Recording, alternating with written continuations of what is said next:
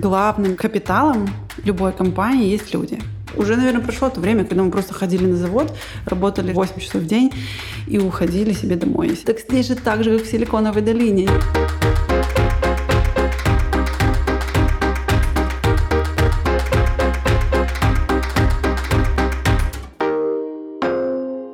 Дорогие друзья, всем привет! Это подкаст «Бизнес-школы Лаба. Умных любят». А, меня зовут Катя Гайдут, а это рубрика «Нам только спросить», э, где мы берем интервью у топ-менеджеров и основателей бизнесов. Э, сегодня в гостях Катя Дробот, employer бренд менеджер в MacPo.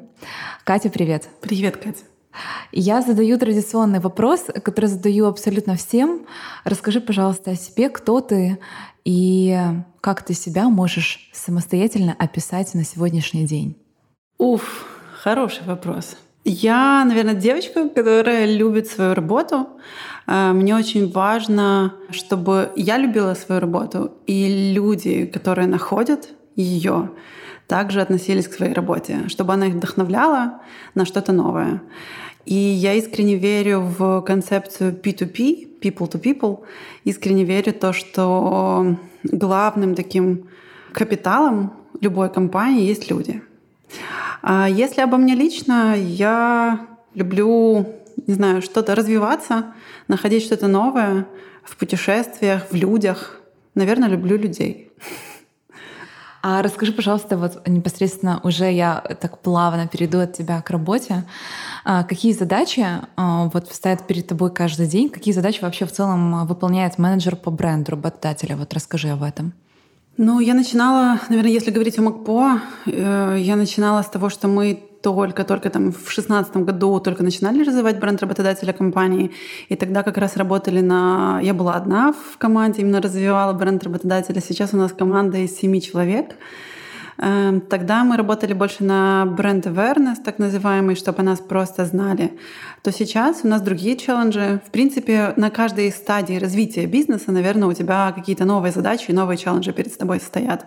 Сейчас у нас идет, грядет очень много изменений, и мы как раз фокусируемся на внутреннем HR-бренде со всей нашей командой.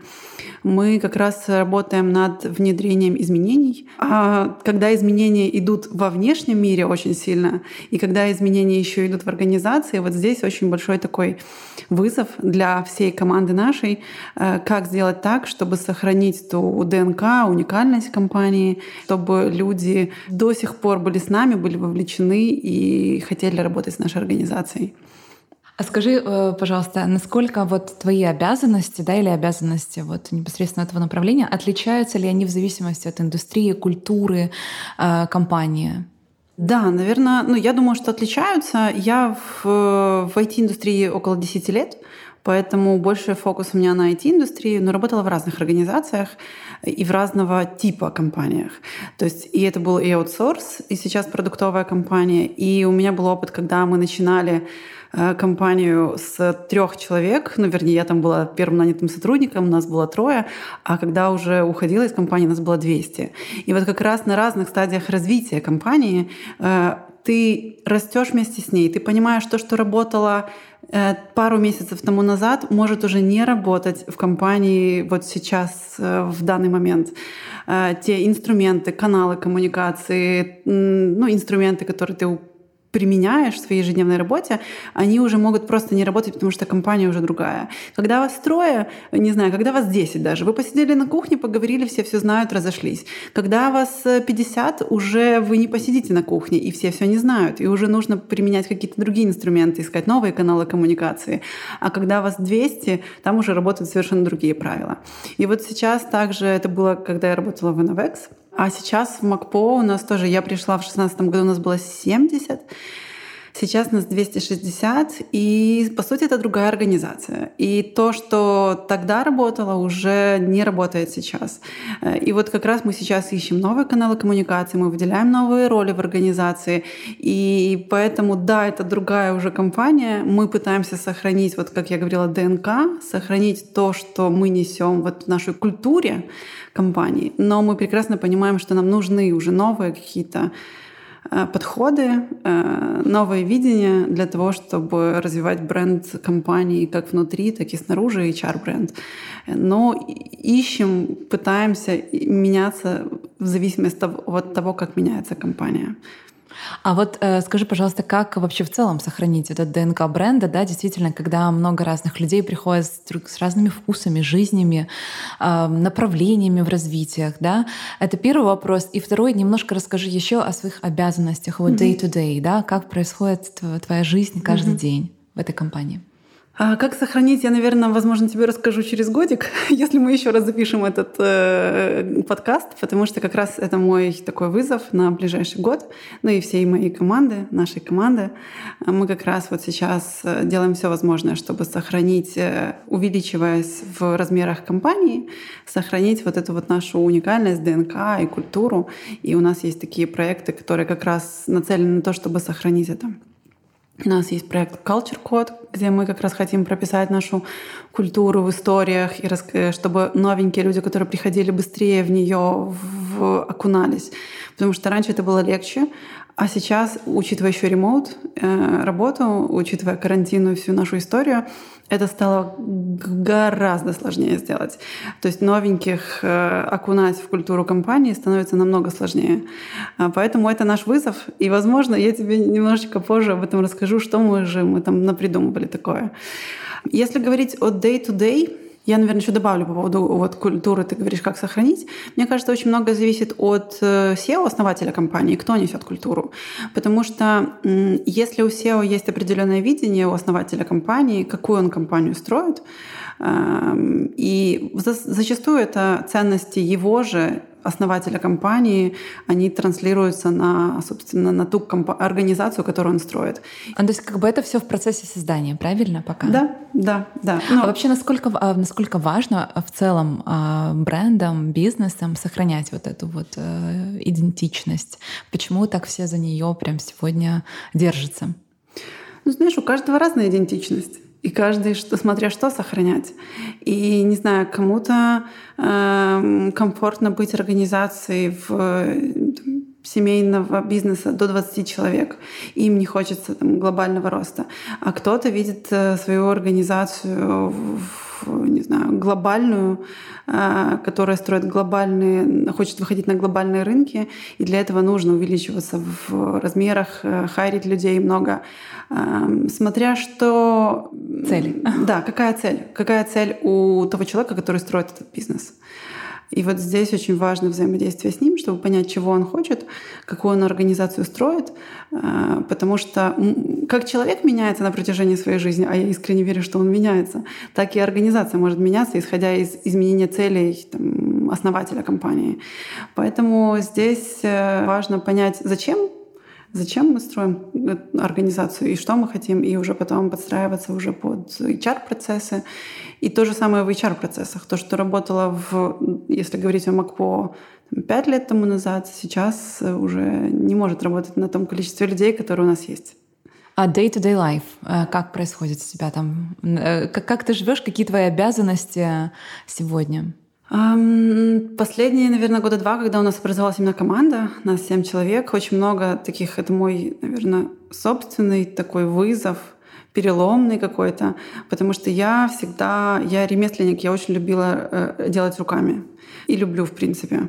Э, делать руками, я имею в виду что-то создавать, делать мероприятия, э, организовывать хакатоны, э, делать летнюю стажировку в МакПо. Но когда у нас уже появилась команда, очень, вот последние года два у меня много очень менеджерских каких-то вещей. И здесь очень сложный внутренний такой вызов был поменять нужно ломать себя и переламывать от я ремесленник до я менеджер. Э, менеджер да. угу. И здесь очень много внутренних таких было каких-то диалогов с собой, чего ты хочешь, хочешь ли ты действительно вот быть в этом или сохранить то, и можно ли совместить то и другое и сохранить этот баланс.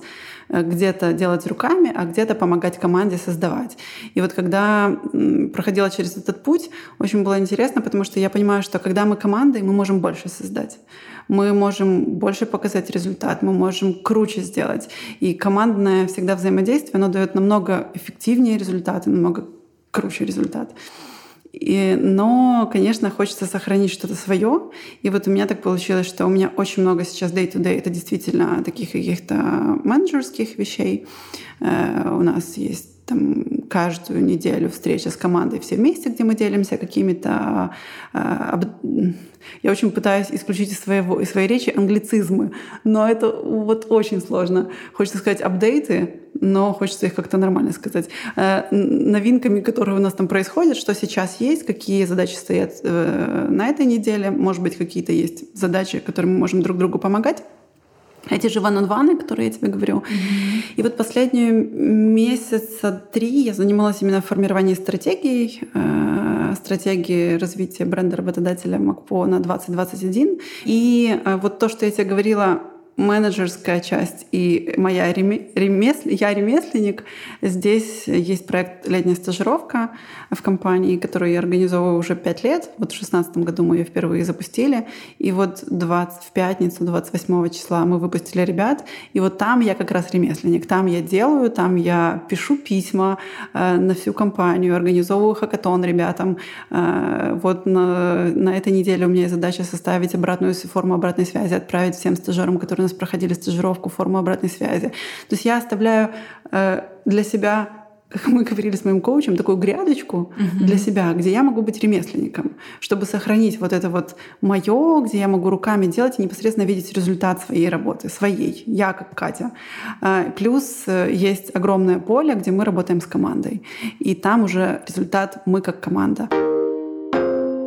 А расскажи, пожалуйста, про бенефиты компании. Вот что дает компании достаточно а, развитый бренд работодателя. Возможно, это привлечение или удержание людей. Вот расскажи, почему стоит развивать бренд?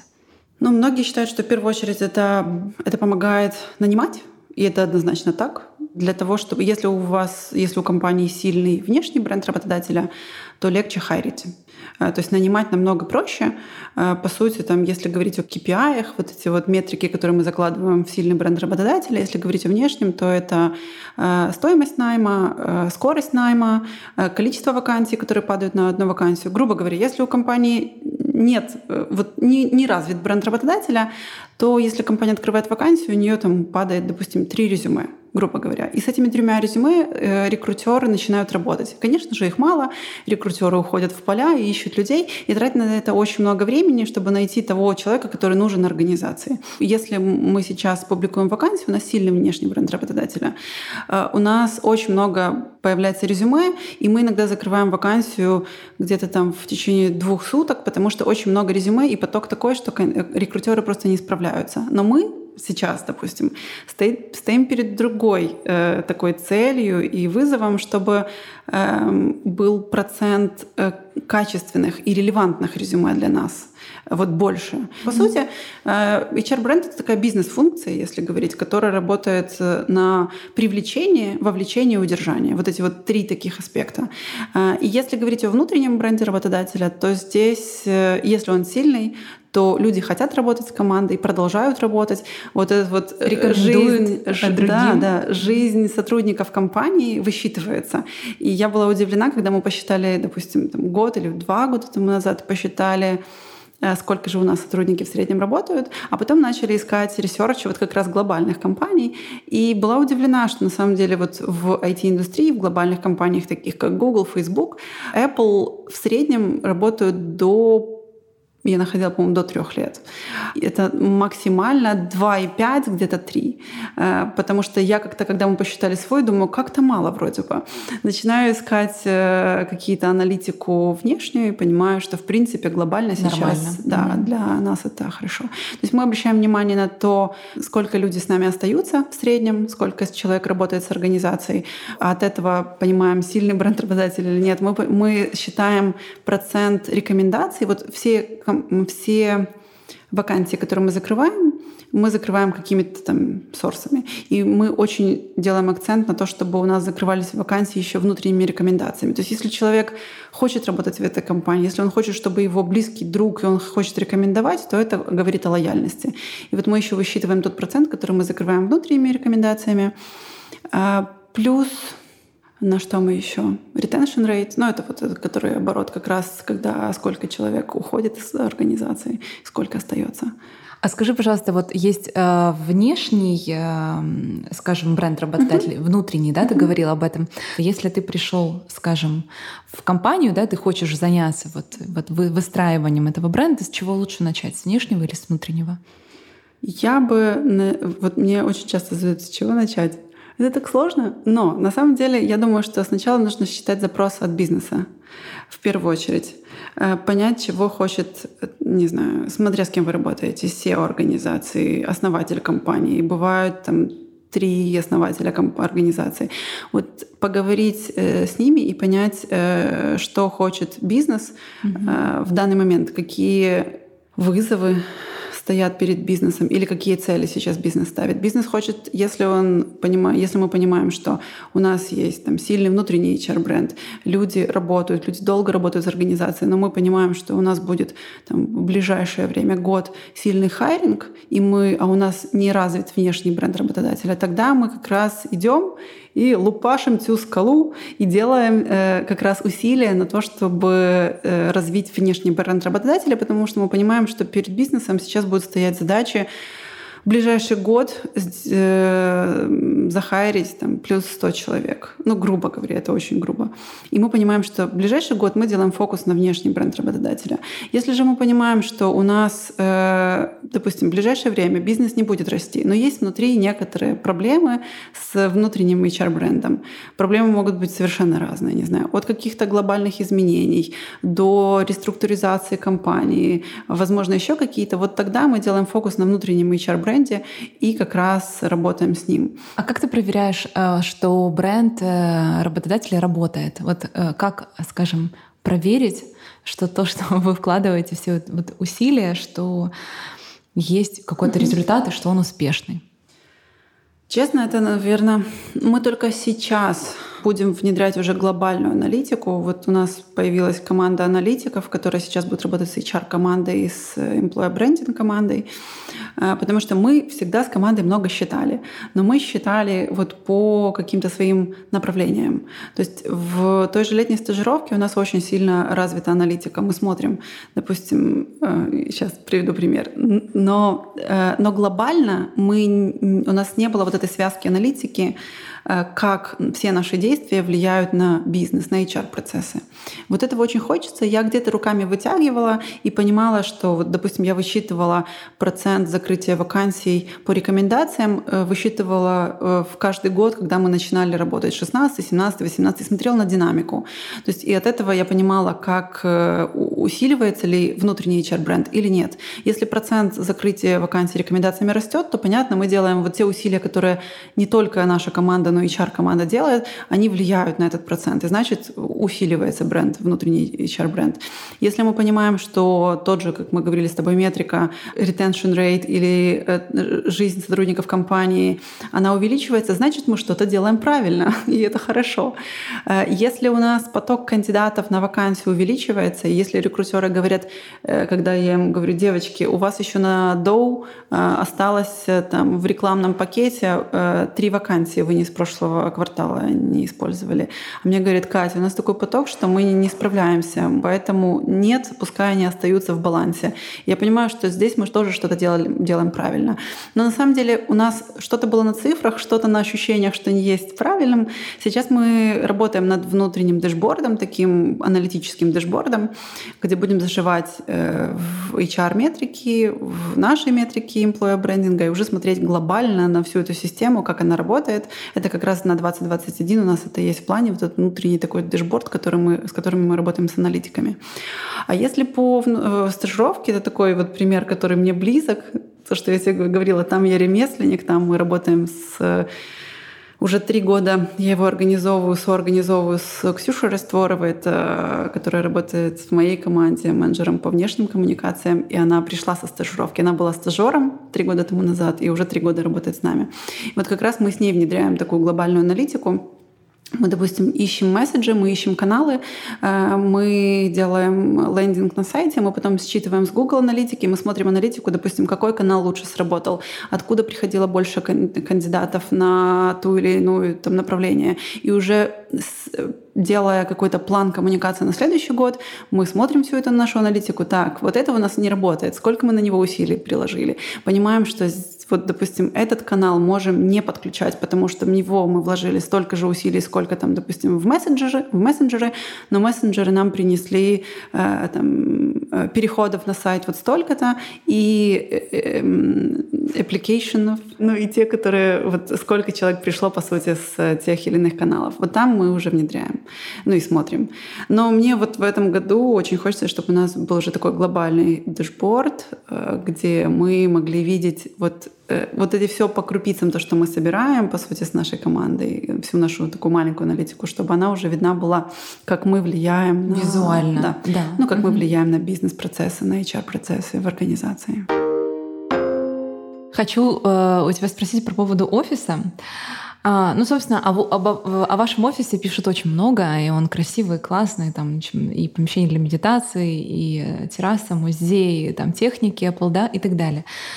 Как ты считаешь, хорошая команда вот одинаково продуктивна, она будет работать и в таком офисе, и, скажем, в гараже? Или вот зачем это все? Ну, тут, наверное, стоит, стоило бы задать этот вопрос Саше Касавану, основателю компании, потому что это его как раз такая идея этого офиса. Он хотел создавать такой офис.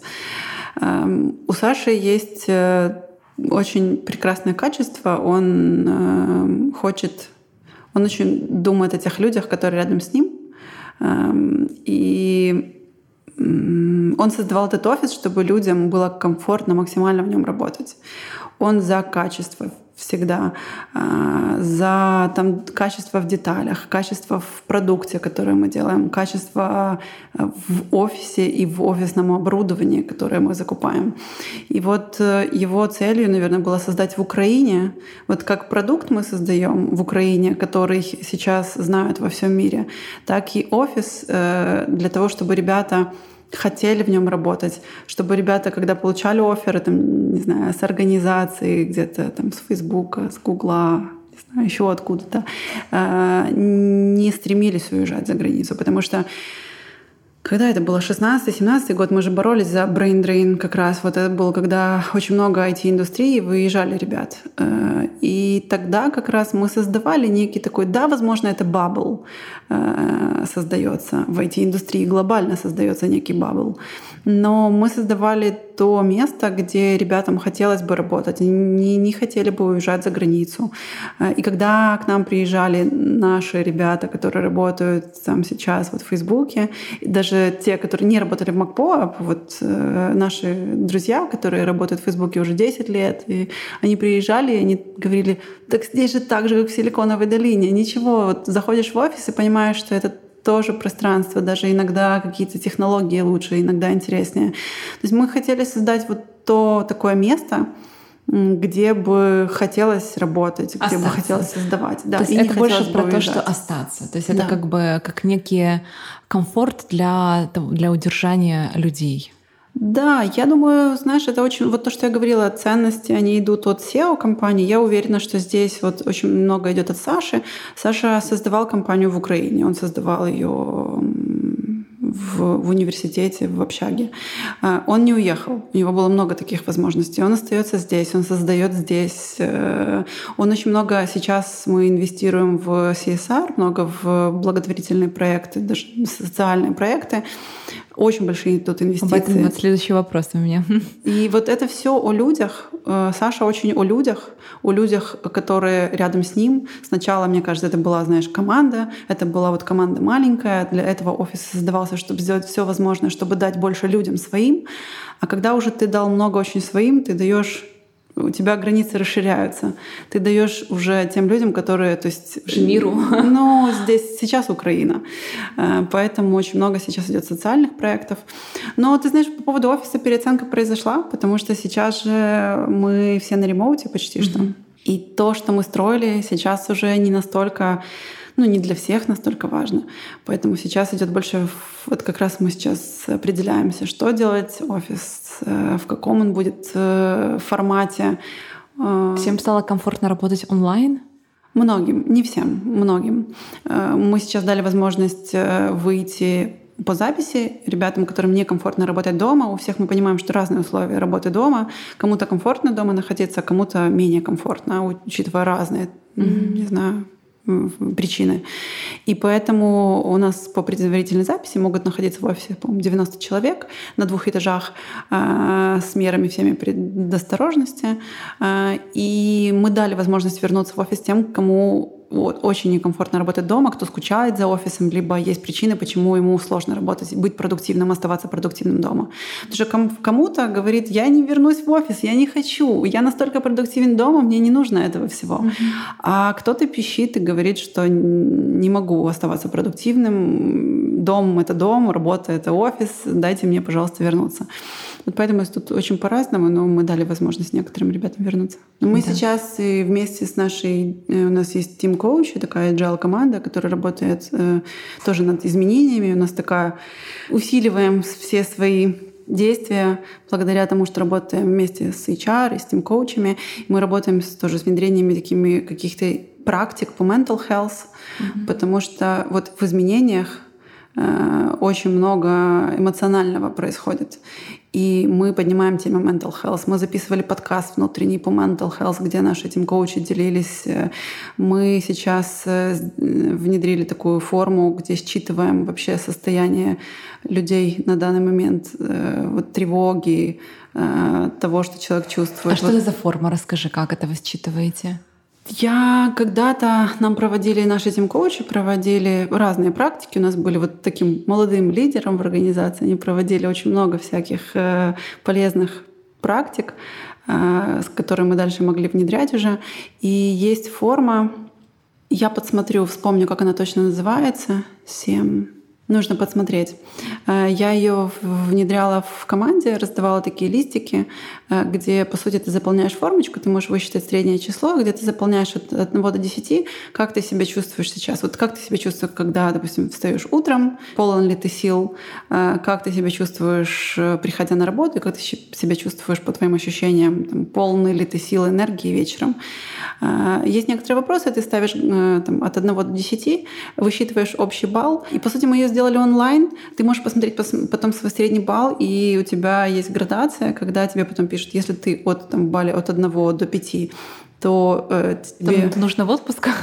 Да, там есть... По сути, это как такие степени выгорания. Где-то мы говорим, мы говорим о выгорании, мы внедрили сабатикалы для того, чтобы люди могли вот как раз немножко отдыхать и переключаться. Но вот если у тебя, допустим, от 1 до, до 5 балла, то э, тебе стоит обратиться к коучу, допустим. Если у тебя от 5 до 6, то тебе стоит э, сходить в отпуск. А если у тебя там, от 7 до 10, то ты полон силы энергии, ты можешь чуть ли не проводить тренинги по эффективным, там, не знаю, коммуникациям и работе. Но ты знаешь, я просто думаю, что вот здесь еще вопрос в честности ответов, mm-hmm. потому mm-hmm. что не каждый вообще сам себе готов признаться в том, что сейчас как бы не окей, да? Вроде так ты соберешься и думаешь, что нет, ну не выспался, ну ладно, но все равно там поставлю себе там, знаешь, как дам себе фору. Поэтому здесь еще тоже вот момент. Но мы говорим, что это в первую очередь для них, мы не просим делиться ответами. Mm-hmm.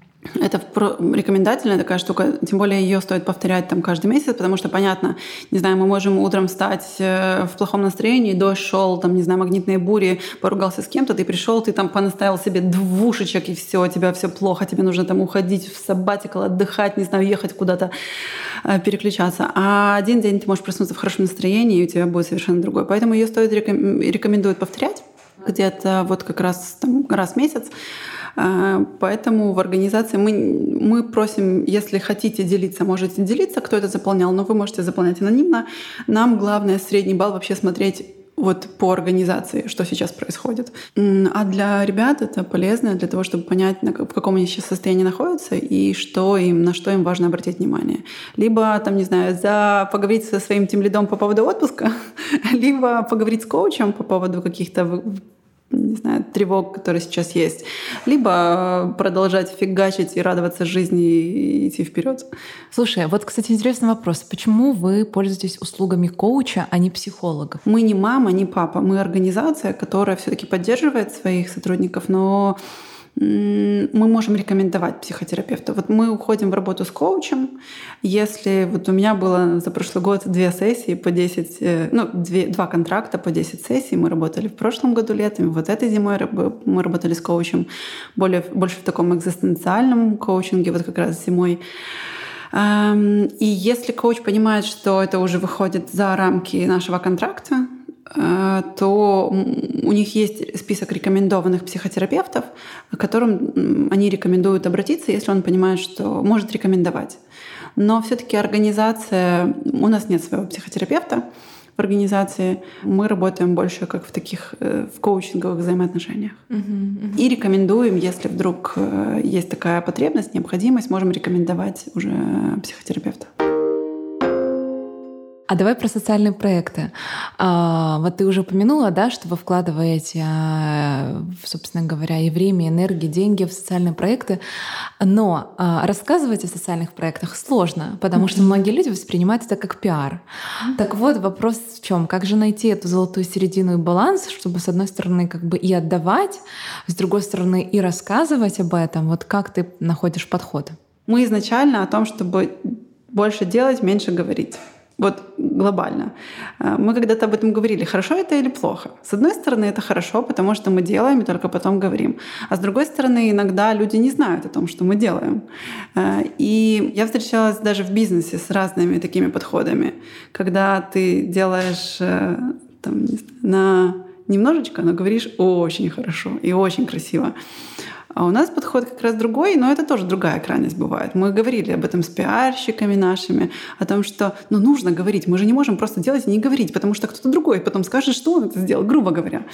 Поэтому мы говорим, но говорим, когда уже что-то сделано. То есть мы сначала там делаем, реставрируем тот же WhatsApp, и только потом об этом говорим, когда уже все сделано. Мы делаем подсветку костела, и только тогда уже об этом говорим. А, то есть мы сначала за то, чтобы сделать, показать результат, а потом о нем говорить. Но тут у нас мы всегда боремся над тем, чтобы... Потому что CSR-проекты — это очень сложная такая. Все привыкли, что на них пиарятся, вот. А да. вы зачем? Вы как? Вы просто, ну, от души это хочется, да, изменить что-то в Киеве, в городе? Да, нам хочется что-то менять. Мы хотим, наши ребята, у нас как-то так все очень много волонтерского всего. То есть в эту субботу едут в приют Сириус э, группой из 20 человек, раздавать просто животным, там, кормить животных, ухаживать за ними. Вот мы едем с этой акцией. Впервые, кстати, за, выезжаем так с мерами всеми предосторожности, но уже ребята очень хотят вовлекаться. Но то есть у нас как-то это... Мы когда проводили один опросник, такой у нас был проект Culture Code, и есть. А, мы проводили среди всех наших сотрудников, спрашивали, что для них самое важное в организации, что их держит в компании и что им дает дополнительную ценность. И вот как раз э, у меня есть такое облачко из ответов, и там э, жирным таким больше всего, э, жирный ответ, и больше всего ответов было «это MacBook Cares», люди видят в этом дополнительную ценность. И э, нам не все равно. Все писали о том, что нам не все равно. Вот что их как бы дополнительную ценность дает в организации работать, ради чего мы создаем пишем код, ради чего мы создаем продукты, потому что мы можем делать какую-то дополнительную ценность. И даже в вижене организации, которую презентовал Саша вот э, на 2023, там есть как раз э, два вижена. Один из них — это Dual Purpose Organization, что мы делаем продукт для того, чтобы делать что-то больше еще. Mm-hmm. То есть часть yeah. Э, того, что мы зарабатываем, мы отдаем во благо. Знаешь, для меня было очень удивлением. Я читала книгу Сила Дебра, Далай-Лама о том, как сделать свою жизнь и мир лучше. Это автор Даниэл Голман. Э, вот как раз он пишет о Далай-Ламе, его друге. Там много о Далай-Ламе, о его подходах, э, о его таком жизненном пути. И целая глава о э, корпоративной социальной ответственности. Я была настолько удивлена, что в книге «Сила добра», которую пишет, которую пишет по словам Далай-Ламы, была целая глава о CSR, о бизнесе и о том, как важно, и с примерами, как важно бизнесу делать что-то больше, э, делать что-то ценнее. И вот это для меня это было таким удивлением. Я прям команде все это показала, целую главу эту, где говорится о корпоративной социальной ответственности. Я была очень удивлена увидеть это именно в этой книге. А оно вроде бы логично, но для меня это было удивлением. Поэтому я за то, что ну, я очень верю в ценность вот такой корпоративной социальной ответственности, ценности как для бизнеса, так и для людей, которые работают с организацией. Mm-hmm. Потому что уже, наверное, прошло то время, когда мы просто ходили на завод, работали 8 часов в день и уходили себе домой. И сейчас э, мы хотим делать что-то большее, видеть какую-то дополнительную ценность. И вот как раз такие инициативы, они доп- дают дополнительную ценность людям они дают дополнительную ценность и людям, и компании, как да. я понимаю, потому что вот да. Э, тоже предложение Сортуи, да, которое да, мы сделали. Да, да, да. А я читала, что привело к вам новых кандидатов в том числе. Да, у нас есть кандидаты, которые узнают о нас от, по, сначала по о Сортуи, да. а потом уже приходят к нам в организацию. Да. А, слушай, а есть э, вот, э, то есть вот пример, скажем, есть Сортуи, да, а есть еще какие-то примеры, которые повлияли на бренд, в том числе, которые вам дали какие-то бенефиты, то есть которые вы делали как экопроект, да, но вы получили что-то взамен? Да, на самом деле очень много. Каждый, наверное. Да, каждая инициатива, она по сути дает нам какую-то дополнительную ценность ну и дает какой-то бенефит, если можно это так назвать. Но Сортуй — это самый такой, конечно, мощный проект, это уже как отдельный продукт вообще. Э, там работает целая команда, которая создает это приложение. Они работают над его улучшением, над развитием. У нас есть э, инициативы Сити, очень тоже такие мощные, когда мы делали подсветку костела напротив своего офиса, когда мы реставрировали бот-сад, работаем с самосадом, когда мы им, там вот ребятам очень сильно помогаем с самосадом на Подоле, э, и траву постелили в этом, э, потом вот в этом сезоне мы подсветку там сделали, то есть мы работаем вот над улучшением города глобально. Мы поддерживаем инициативы, связанные с животными, у нас есть инициативы. Мы спонсировали ролики, там такие э, довольно интересные, которые как раз Догма, по-моему, это сейчас акция была с Догмой.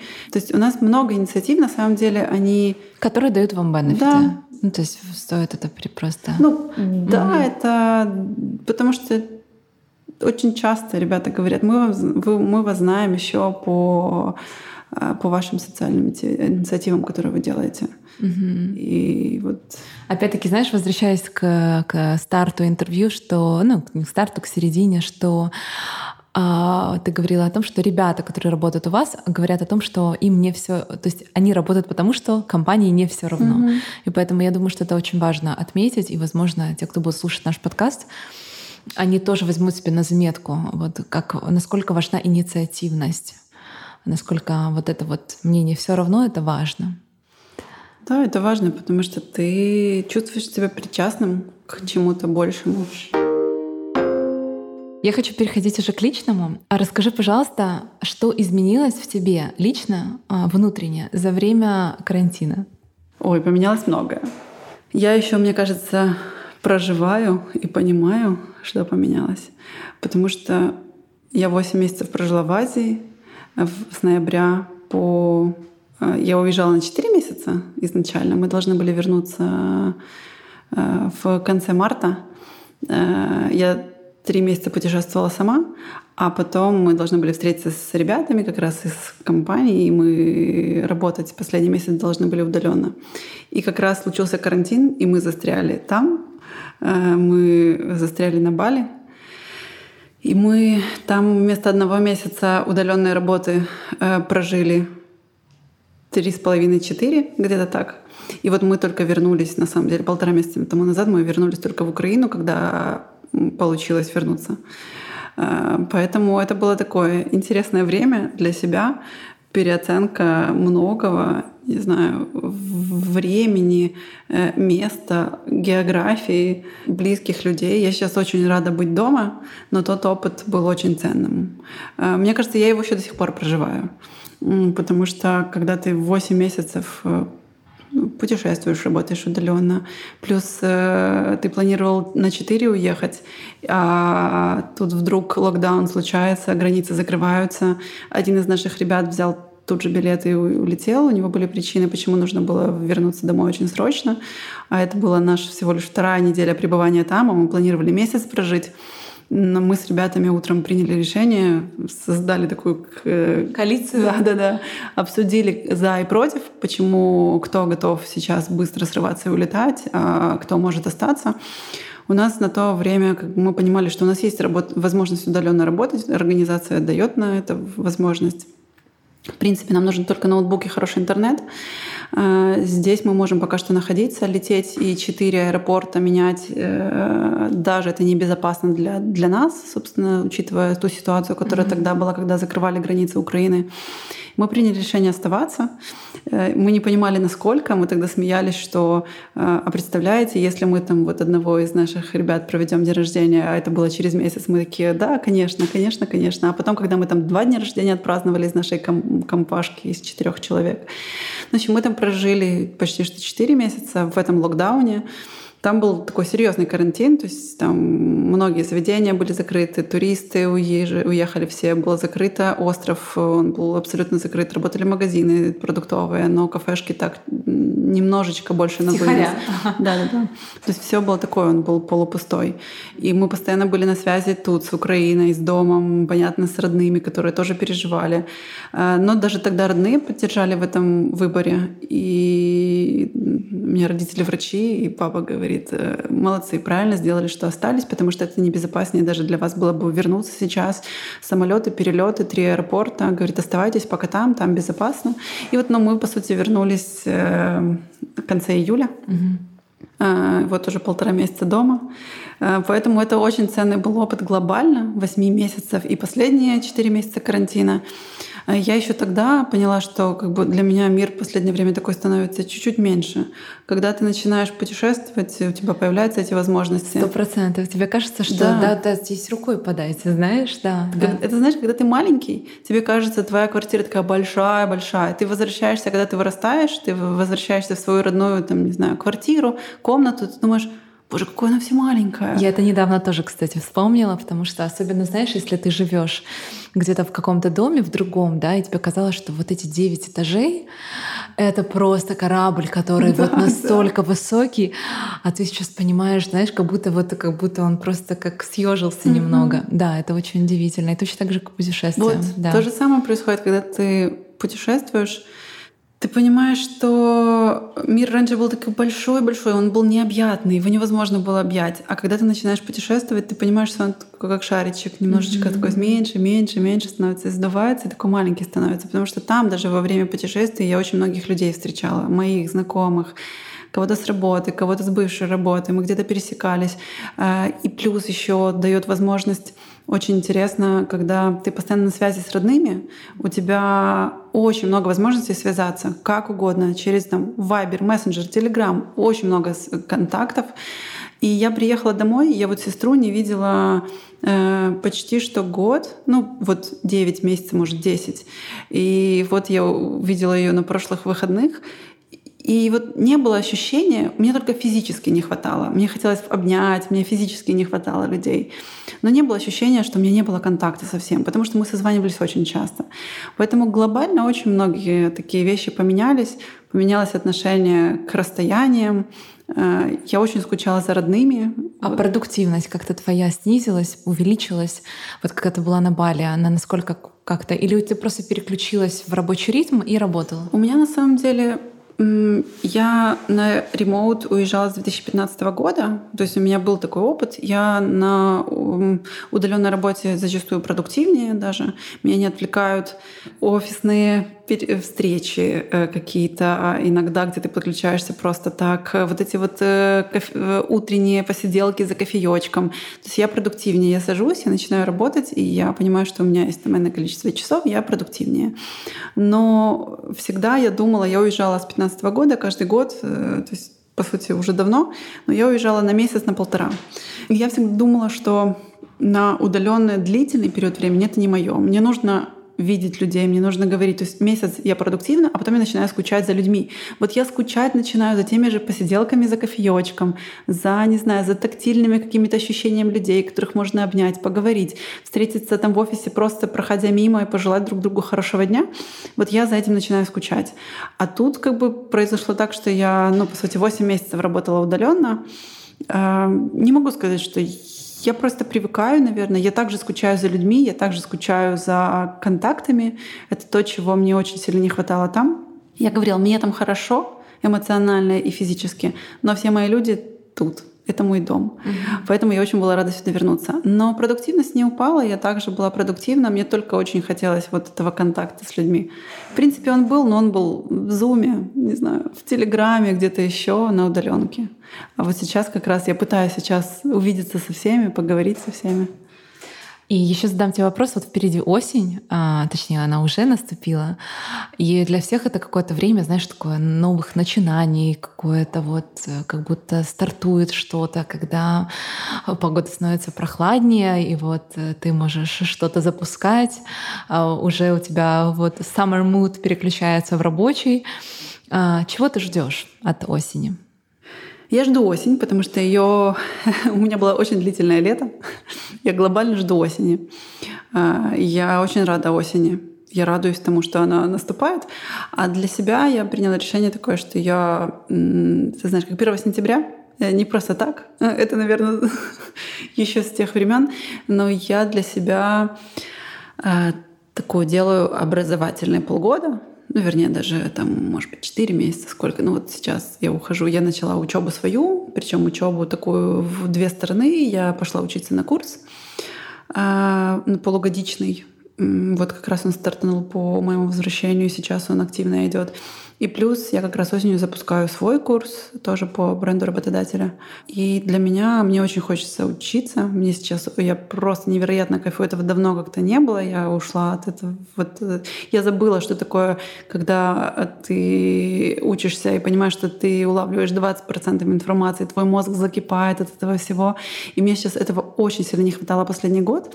И вот я жду от осени, наверное, новых каких-то знаний, Э, поэтому что я буду и учить, и учиться. А когда ты даже учишь, ты тоже учишься в процессе очень многому.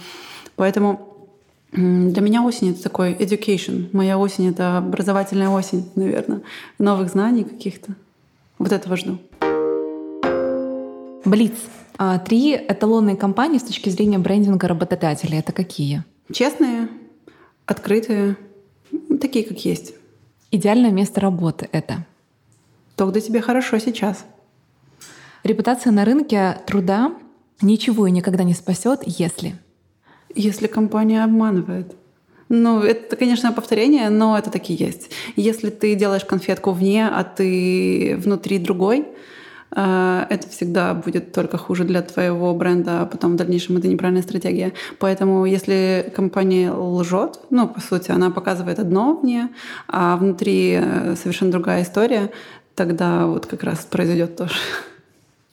И лучший, скажем, магнит для лучших людей в команде — это что? Хороший лидер, наверное.